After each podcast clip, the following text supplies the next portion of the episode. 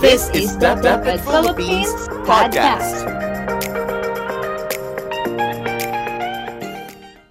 Magandang araw, Luzon, Visayas at Mindanao at sa lahat ng mga nakikinig sa atin saan mang panig ng mundo. Kayo ay nakatune in sa DepEd Edu Aksyon, Aksyon at Solusyon Podcast. Ako si Leoniel Salvilia ng Schools Division of Iloilo. Makakasama ninyo ako sa loob ng 25 minuto. Dito sa ating programa, hindi lamang natin hihimayin ang mga usapin tungkol sa basic education, kikilalanin rin natin ang mga tao sa likod ng matatagumpay na educational interventions. At bawat episode ay may makakasama tayong opisyal ng DepEd at mga katuwang ng kagawaran sa pagsulong ng edukasyon upang bigyan ng linaw mga isyu at ipaliwanag ang mga programa na naglalayong iangat at ipagpatuloy ang edukasyon ng bawat batang Pilipino. Mahalaga na malaman ng lahat ang mga programang ito upang tayo ay magkaisa sa aksyon at solusyon sa usaping edukasyon. Makakasama natin ngayong araw ang isa sa apat na gurong pinarangalan ng 2021 Metrobank Foundation Outstanding Filipino dahil sa naging kontribusyon nito sa distance learning noong nakaraang taon. So wag na nating patagalin pa upang bigyan tayo ng update sa kanilang mga napapanahong programs at services. Kasama natin sa episode na ito ang kinilalang Quezon City's transformative educator mula sa Culiat Elementary School sa Quezon City. Pinakikilala ko po sa inyo si Master Teacher Juan Lu Sabrina Ongkiko. Mayong adlaw, Teacher Sabrina. Welcome po sa Aksyon at Solusyon. Ayong adlaw, sir. Magandang araw din po sa lahat ng mga nakikinig sa atin sa araw na ito. Okay. So, maraming salamat po, Teacher Sab, sa pagtanggap po ng ating imbitasyon na maging guest natin sa ito. At para po mas makilala namin yung ating, para naman makilala kayo ng ating mga listeners, ma'am. Pwede ba ninyo kaming bigyan ng maikling pagpapakilala at kwentuhan mo naman kami, ma'am, kung paano po ba kayo napasok sa tinaguriang most notable profession, ang pagiging isang guro? Ayan, ano po, hindi po talaga ito yung path ko dati. So, hindi ito yung aking direksyon. Actually, Kaya ako nag-BS Biology. BS Biology kung aking background ay dahil sa mag-premed po dapat ako. At nagkaroon ng isang pagkakataon kung saan napaisip ako sa ano talaga yung gusto kong gawin sa buhay. At ito nga po, 12 years na po akong nagtuturo sa Culiat Elementary School. Ayan. So, parang ano talaga, no? Masasabi natin na hindi mo siya first choice na maging isang teacher, no? But eventually, you have learned also to love the profession din, teachers. Yes, actually, hindi lang na-realize ko, ito pala talaga yung love ko. Yeah. So, kaya, ano na lang, ano tawag dito, ang swerte ko din na dinala ako dito ng pagkakataon. So, hindi pala pagdodoktor yung para sa akin, pagti-teacher pala. At masayang-masaya ako na ito pa rin yung ginagawa ko hanggang ngayon. At syempre, no, I'm sure marami kayong na-inspire na mga learners, tsaka kapwa-teacher din natin. Kasi nga sa mga experiences din ninyo na share natin sa mga kapwa natin guro at syempre sa pag-inspire din natin sa mga learners natin doon dyan sa Culiat Elementary School.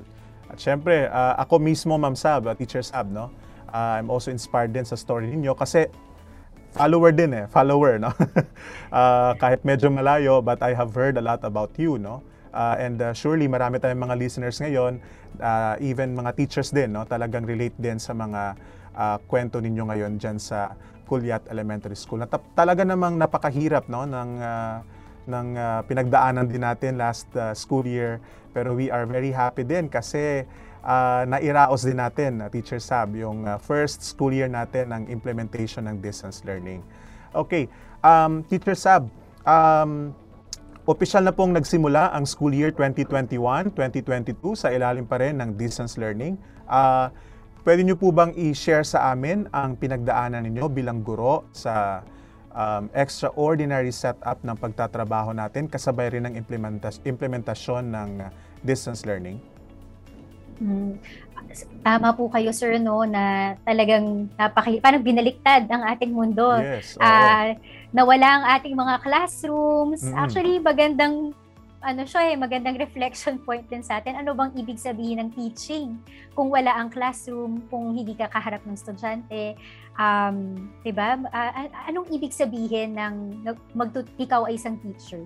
Paano mo yun ipapakita sa panahon ngayon? So, sa pagharap nung sa umpisa, lalo na nung in-announce na nagka-pandemic, diba? Para tayong lahat bagong teacher. Kahit 12 years na ako nagtuturo, feeling ko parang first time ko ulit magturo. At dahil lahat tayo nangapa, kami sa Culiat nangapa kami, naisip namin una, tanungin natin, kamusta ba yung mga estudyante natin? Nasaan ba sila? Diba? So, data gathering kami. Tinignan namin ano yung available na resources na meron sila. Kasi lagit-lagi, kailangan ang pinakapunot dulo, simula, gitna at dulo nito ay ang mga estudyante, di ba? Yes. So simula tayo sa mga estudyante. Ano yung meron sila? Anong gadgets meron sila? May internet ba sila? Anong reading ability nila kung magmo-module tayo? So minapa namin yun. Tapos yung susunod naming question, paano natin to gagawin? So, nagtanong kami sa mga eksperto. Although sila din nangangapa sa pandemic, pero meron silang mas alam, di ba, na pinanggagalingan. So, nagtanong kami sa isang change management expert. Kasi change management, paano ba ipaparating yung mga pagbabago na gusto natin? So, nagbigay sa amin ng tips yung aming parang naging consultant, no? Mga friends lang din ito. Para namin i-communicate sa parents, paano i-communicate sa teachers para hindi sila mahirapan dun sa pagbabago na mangyari. Nagtanong kami sa mga sa isang professor ng UP, NISMED, na paano ba namin gagawin na distance learning pero magiging effective. So, nakipagbatuhan kami ng idea. So, ang dami namin nakuha sa mga experts. Tapos, minatch namin sa pangangailangan at kung nasan mga estudyante namin. Minatch namin sa anong kayang gawin ng mga teachers. Para talagang ang nakaugat siya sa kung ano yung makakabuti para sa mga estudyante base sa anong kaya din nating ibigay. So, yun po yung paghahandang ginawa namin. Yeah, relate na relate talaga kasi parang kahit dito rin, no, sa Iloilo, parang nagsimula tayo from first year education students talaga, no? We have learned from the very basics ng kung paano gawin yung distance learning. And paano po ninyo ito hinarap? Yung mga yung mga challenges, like for example, yung need din ng mga teachers natin on training, no? For para ma-prepare din sila, no? Makahanda rin sila for the delivery ng lesson natin through distance learning. Aside from siguro collaborating with your partners din dyan sa Quezon City, ano pa po yung mga iba nating ginawa dyan sa school para at least yung mga teacher natin makapaghanda rin for distance learning? Teacher Sab? Malaking tulong yung mga trainings and seminars nga na binibigay ng DepEd. Kasi nakadagdag ng kaalaman yun sa amin, di ba, sa atin, kung paano haharapin, paano bubunuin. Pero ang ginawa din namin, kasi alam namin na importante na maging okay din yung teachers bago kami sumalang, nakipag-partner kami sa isang organization ng mga psychologists na artists. Tapos binigyan nila kami ng isang ang tawag namin kumustahan session, no? So bago magsimula yung school year, tinignan din muna ano yung psycho-emotional well-being ng mga teachers, kasi kung hindi okay si teacher, paano niya alagaan si student sa panahon na to? Paano din niya papalabasin or i-make sure na okay yung psycho-emotional well-being ng student? So nakipag-partner kami doon. Tapos ang laking ginhawa na nakamusta muna namin yung sarili namin, no? At least klaro, bakit tayo titindig kahit na mahirap to? Bakit natin to bubunuin kahit mahirap? So, yun, nakatulong din siya sa preparation. I think nga, more than ever, it's not just the mind that we need to train, but it's the spirit. Kasi sobrang overwhelming anxiety and stress na dala ng pandemic, diba? So, kung hindi mo yun tututukan din sa paghahanda mo, mahihirapan din yung mga guro. Hindi niya makikita yung needs ng estudyante niya o ng magulang ng mga estudyante niya kung hindi din niya nakikita yung needs niya.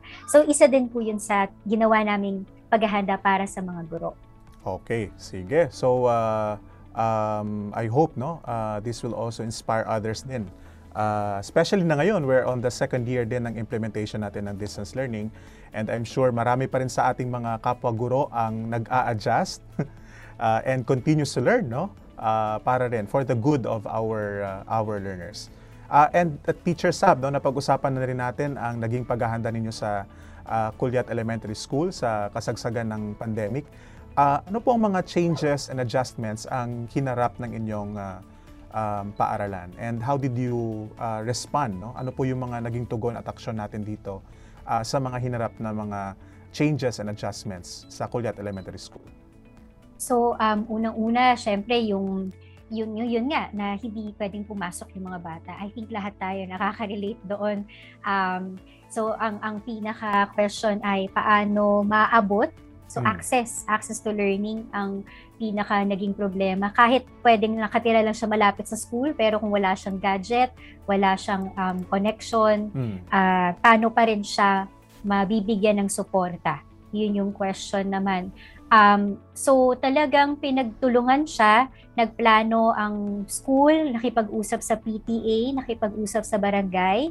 I think importante ngayon na isa sa na-realize natin na hindi kaya ng paaralan lang na tayo lang yung makakatugon. Community na talaga siya. So, totoong-totoo sa atin ngayon, it takes a village to raise a child, di ba?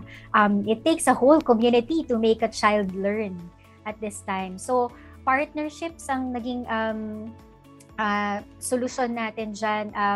Ang PTA namin, naghahatid yan ng modules dun sa mga bata na hindi makapunta yung magulang para makapag-pick up. Yes. Ang barangay nag-alok ng dalawang area kung saan pwedeng pumunta yung mga bata kasi nagkaroon kami ng community learning hub. So at least doon yung mga para-teachers o yung mga preschool daycare teachers na hindi naman walang daycare ngayon, so tinrain pa rin sila para makasupport doon sa mga kailangan ng remediation. So, yun, malaking pasasalamat namin yun. Nakipag-partner din kami sa Office of the Vice President para mabigyan ng training yung sa at resources yung Community Learning Hub. Wow. So, ang daming, parang nakakatuwa din na ngayon mo lang din na-realize na ang dami ka rin pwedeng malapitan, na support para matuloy lang yung edukasyon sa panahon na ito. Parang ano din na Teacher Sab, parang blessing in disguise. Na parang kahit na nasa gitna tayo ng pandemya, nakita natin na meron talagang bayanihan na nangyayari ngayon. Kahit saan mang dako ng, well, maybe not just in the Philippines, but kahit saang dako ng mundo, yung mga ginagawa natin na mga collaboration, partnership, just to ensure na mabibigay natin yung edukasyon sa mga bata sa gitna ng pandemya. And we are very happy because of the support ng ating mga parents, at syempre ng ating mga local government officials, mga community leaders natin. Kasi parang at nung una, nung nag-start tayong mag-prepare for school year 2020-2021, sa akin nga parang parang imposible, parang paano natin gagawin to? We will start from zero talaga, but with the help of everyone, with the help of our partners, sabi nga ni Secretary during the last press con na ginawa niya last time, it was really a celebration of our victory din, sa Department of Education, kasi nakita natin na ginawa naman natin lahat, and of course with the help of everyone, our partners in the Department of Education. Okay, and syempre Teacher Sab, nakarating rin sa Department of Education yung natanggap ninyo na parangal na Quezon City's Transformative Educator mula sa 2021 Metrobank Foundation Outstanding Filipino, dahil sa inyong pagpupunyagi upang patuloy na maipaabot ang basic education sa ating mga learners, maging ngayong nasa gitna tayo ng pandemya. Pwede niyo po bang i-share sa amin ang inyong mga naging proyekto for this, to also help the school ma-ensure natin yung continuity ng education amidst this COVID-19 pandemic? Bago ko po yan sagutin, gusto ko pong i-acknowledge siguro na kahit na ako po yung awardan, gusto ko po lang sabihin na ang dami kong nakitang kabayanihan ngayong pandemic na hindi ko pwedeng angkinin lang yung award, na alam ko na maraming tao ang nag-inspire sa akin na magpatuloy, na gumalaw, na kumilos kahit na maraming limitasyon. So, I give this back to the people who worked with me, who served with me, who became my inspiration. Yung sa mga proyekto po na ginawa namin, aside from dun sa school, kasi yung sa learning continuity plan namin, talagang yung principal po namin, ako po yung inassign niya na mag-head ng learning continuity plan. So dun po ako tumutok. Kaya ang dami ko rin pong nahatak ng mga tao with her guidance, ganyan, para mabuo yung plano na yun na talagang naka-anchor sa mga estudyante. Pero aside from that, lagi kong sinasabi na ang papel ng guro ay natatapos sa kung anong ginagawa natin sa paaralan. Pero ang papel ng isang tao, hindi yun natatapos. Hanggat may pangangailangan ng kapwa mo, tutugon ka, diba? Hanggat may pangangailangan ng kapwa Pilipino, sana hindi natin sila tanggihan. At kung may bibigay tayong tulong, yun po yung gagawin natin. So, I think yun din yung thoughts ko na habang pandemic, ano pa yung magagawa natin para sa mga bata? Hindi lang para sa mga estudyante, para sa mga bata dyan, naiintindihan ba nila itong pandemic? Diba?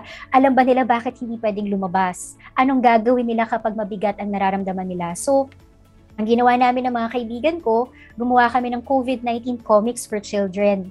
Ito po yung bumaba sa inyo, baka nakita na rin po ng iba sa ating mga kaguruan, diba? Na nung first week of classes, binaba po yan ng DepEd DRRMO kasi nakita nila na malaking tulong sa psycho-emotional support para sa mga bata. Kasi pinapaliwanag dun sa comics, paano ba haharapin kapag ikaw ay na-anxious o pag nawawala ng pag-asa, o napapaliwanag yung COVID sa mga bata. So, isa po yun sa naging ambag ng mga, namin at ng mga kaibigan ko para sa mga bata. Tapos, meron din po kaming ginawang mga radio shows for teachers and for students.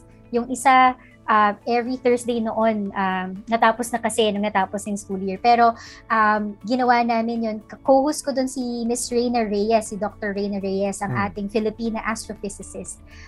Kasi gusto namin i-model yung usapan ng teacher tsaka scientist, kasi science teacher din talaga ako. Although this year, hindi ako nagtuturo ng science kasi kinulang kami ng English teacher. So, nag-English ako. Pero, iniimbitahan namin ang mga scientists, Filipino scientists, ang daming nakilalang Filipino scientists, at Filipino science teachers para magkwentuhan paano ba magturo ng science during this time. Tapos naman, para sa mga bata, yung radio show namin sa mga bata, meron kaming junior hosts. So, isa siyang radio show na ang kasama namin mag-host ay mga estudyante. Kasi ano ba yung mga tanong nila at this time, di ba? So, tapos nag-imbita kami ng guests base dun sa ano yung gusto nilang malaman. So, katulad nun na, anong gagawin ko kung nalulungkot ang mama at papa ko sa pamilya? Paano ako susuporta sa kanila? So, nag-invite kami ng mga child psychologists, ganyan, para gabayan yung mga bata. So, hindi na to parte nung tasks siguro natin bilang guro, pero tayo magandang isipin, ano pa ba yung pwede nating maiambag, given ng network natin, So, ganun siya. Kasi pakiramdam ko, kung masastock lang tayo sa bubble natin, ang dali Diba ngayong pandemic, pwedeng social distancing pwedeng hindi ka nakikita, diba? So, pwedeng isipin mo na lang sarili mo, ang dami mo rin naman ng problema Diba? Pero, siguro ang pinaka-question, paano ba tayo makaka-aon dito lahat? Hindi ba sa pagtutulungan? So yun po yung siguro pinaka nasa gitna nung mga desisyon na ginawa ko ngayong pandemic, bakit kailangan higitan ng sarili, parang ganun. Okay. And we are very happy to hear those projects din dyan sa Culiat Elementary School. Actually, Teacher Sab, nakita ko lang kahapon yung comics na yan, yung sinasabi mo kanina na comics. Kahapon nakita ko na nandito na sa Iloilo, and I think we are now distributing then copies of the comics doon sa more than 1,000 schools natin dito sa DepEd Iloilo, no? And we thank you, of course, for sharing yung project ninyo dyan sa Quezon City. Ayan. And marami pa, no? And of course, we are looking forward din sa second year natin ng implementation distance learning. Marami pa kayong mga innovations dyan sa Quezon City na pwede rin natin ma-share sa other divisions, no? If not dyan sa division ng Quezon City, pero of course, pwede rin natin ma-share din sa ibang mga divisions na pwede siguro na applicable din sa mga setting nila. Okay. And syempre, I'm sure, yung mga projects natin dyan, hindi naging possible without the help of everyone, no? Yung mga partners natin, hindi natin kaya sa DepEd kung tayong teachers lang, tayong DepEd officials lang. Siyempre, pinasasalamatan din natin yung suporta ng iba't ibang sektor para sa pagpapatuloy ng edukasyon. And we, of course, encourage everyone, no, to continue helping us makipag-ugnayan sa ating mga eskwelahan. At syempre, patuloy pa rin yung Brigada Eskwela, no, ngayong buwan, no, hanggang September 30. So, pwede pa tayong tumulong. At syempre, yung Brigada Eskwela, whole year round naman yan, eh, no? So, hindi natin kailangan maghintay ng opening of classes para tumulong sa schools natin. And we can always extend help sa eskwelahan natin in our own little way, no? So, kung paano tayo makakontribute. Gaya ng sabi mo kanina, ma'am, kung ano yung mga possible ways na makatulong tayo. So, bigay na kagad. Okay. And Teacher Sab, no, you are truly an inspiration to everyone, no? Hindi lamang sa mga kagaya nating guro, ngunit maging sa buong kagawaran ng edukasyon, sa mga magulang at syempre sa ating mga mag-aaral. Sa pagbubukas po, Teacher Sab, ng school year 2021-2022, maaari nyo po bang bigyan kami ng mga updates sa mga ginagawang paghahanda ng inyong paaralan? At ano-ano pong mga proyekto ang nakalinya para sa ating mga learners at mga siguro partnerships, initiatives natin dyan with our parents, Teacher Sab? Ayun po. So, ganun po ulit, simula po ulit sa mga estudyante. So, malaking tulong yung MLESF, ayan yung modified learner enrollment survey form. Kasi doon namin tinignan din yung data, ano na yung kaya. So, ang good news naman doon, nakita namin na marami din talaga, at hanga ako sa mga magulang, no, ginagawa na talaga nila ng paraan. So, marami na from last year ay walang gadgets. Ngayon, nakabili na, nakakuha na. So, kahit hirap na hirap yung parents, ako, saludo ako kasi makikita mo kung gaano kaimportante sa kanila ang edukasyon ng mga anak nila. Kaya nga kami mga teachers, parang nakakahiya naman kung hindi natin, diba, suportahan yung pangarap, yung pagpupursige na yun. Kasi alam natin marami sa mga magulang natin nawalan ng trabaho. So, yun po, nag-FGD din kami, nag-focus group discussion kami kasama ng mga estudyante at mga magulang para tanungin, kamusta yung last year? Ano yung nagustuhan nyo? Ano yung kailangan nating baguhin? Ito po yung plano namin. Ano po sa tingin ninyo? May masasabi po ba kayo dito sa plano para mapaganda natin bago magsimula ang taon? So, malaking bagay yung naging input ng mga parents, pati students.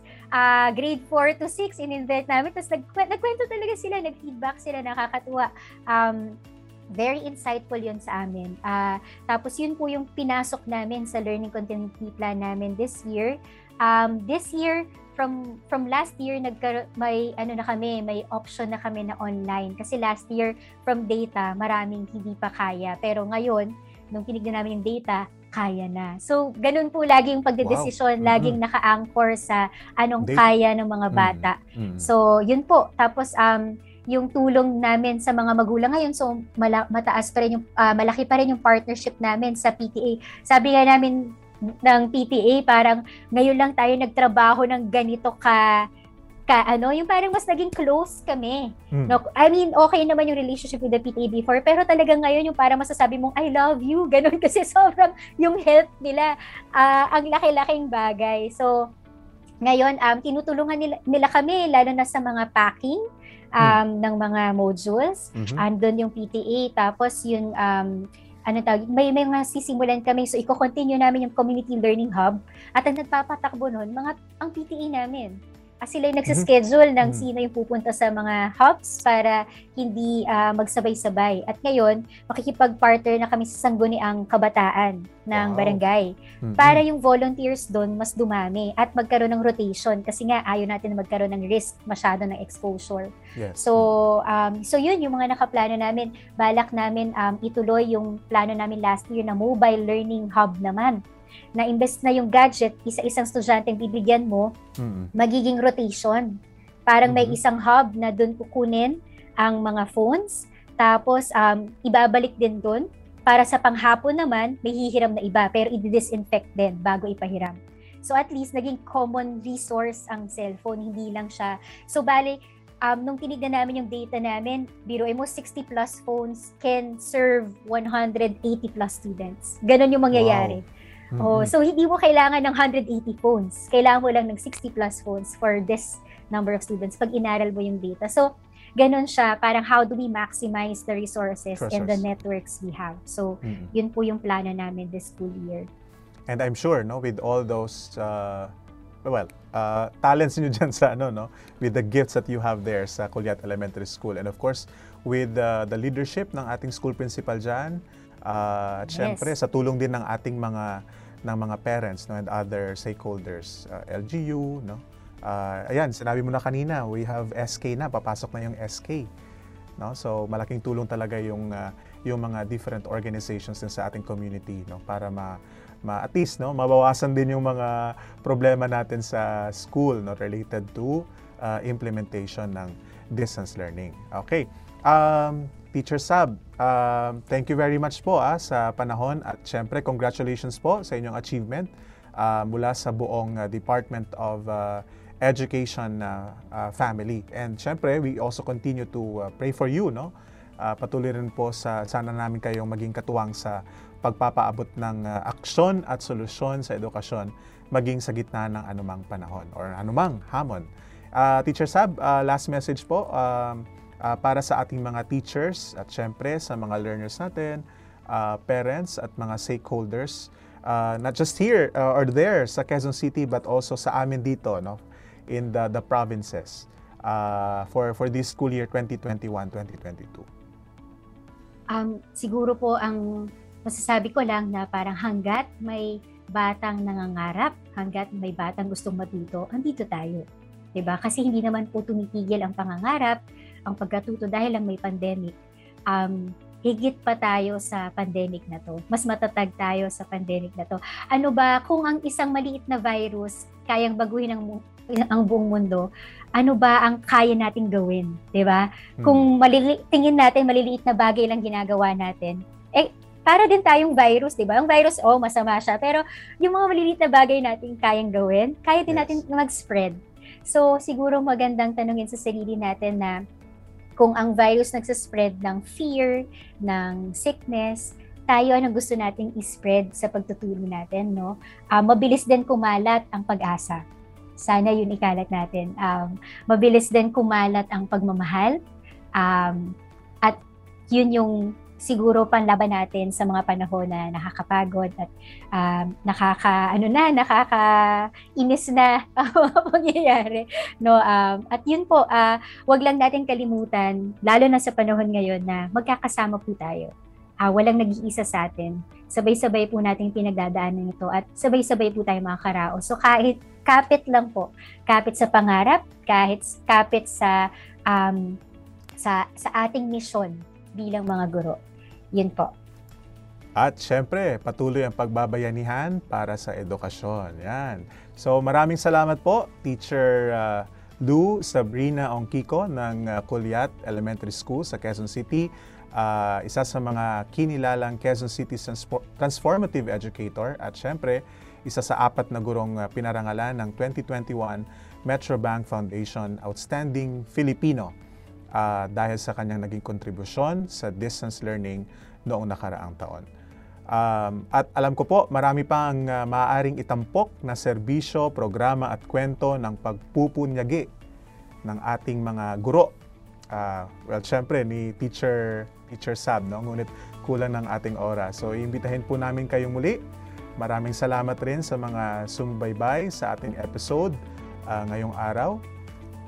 At upang patuloy na maging updated sa mga latest update ng Department of Education, mag-like, i-follow at mag-subscribe sa aming DepEd official Facebook, YouTube, Twitter at Instagram accounts at DepEd Podcast channel. Muli, ito po si Leoniel Salvilia, Public Affairs Officer ng DepEd Iloilo para sa DepEd Philippines Podcast.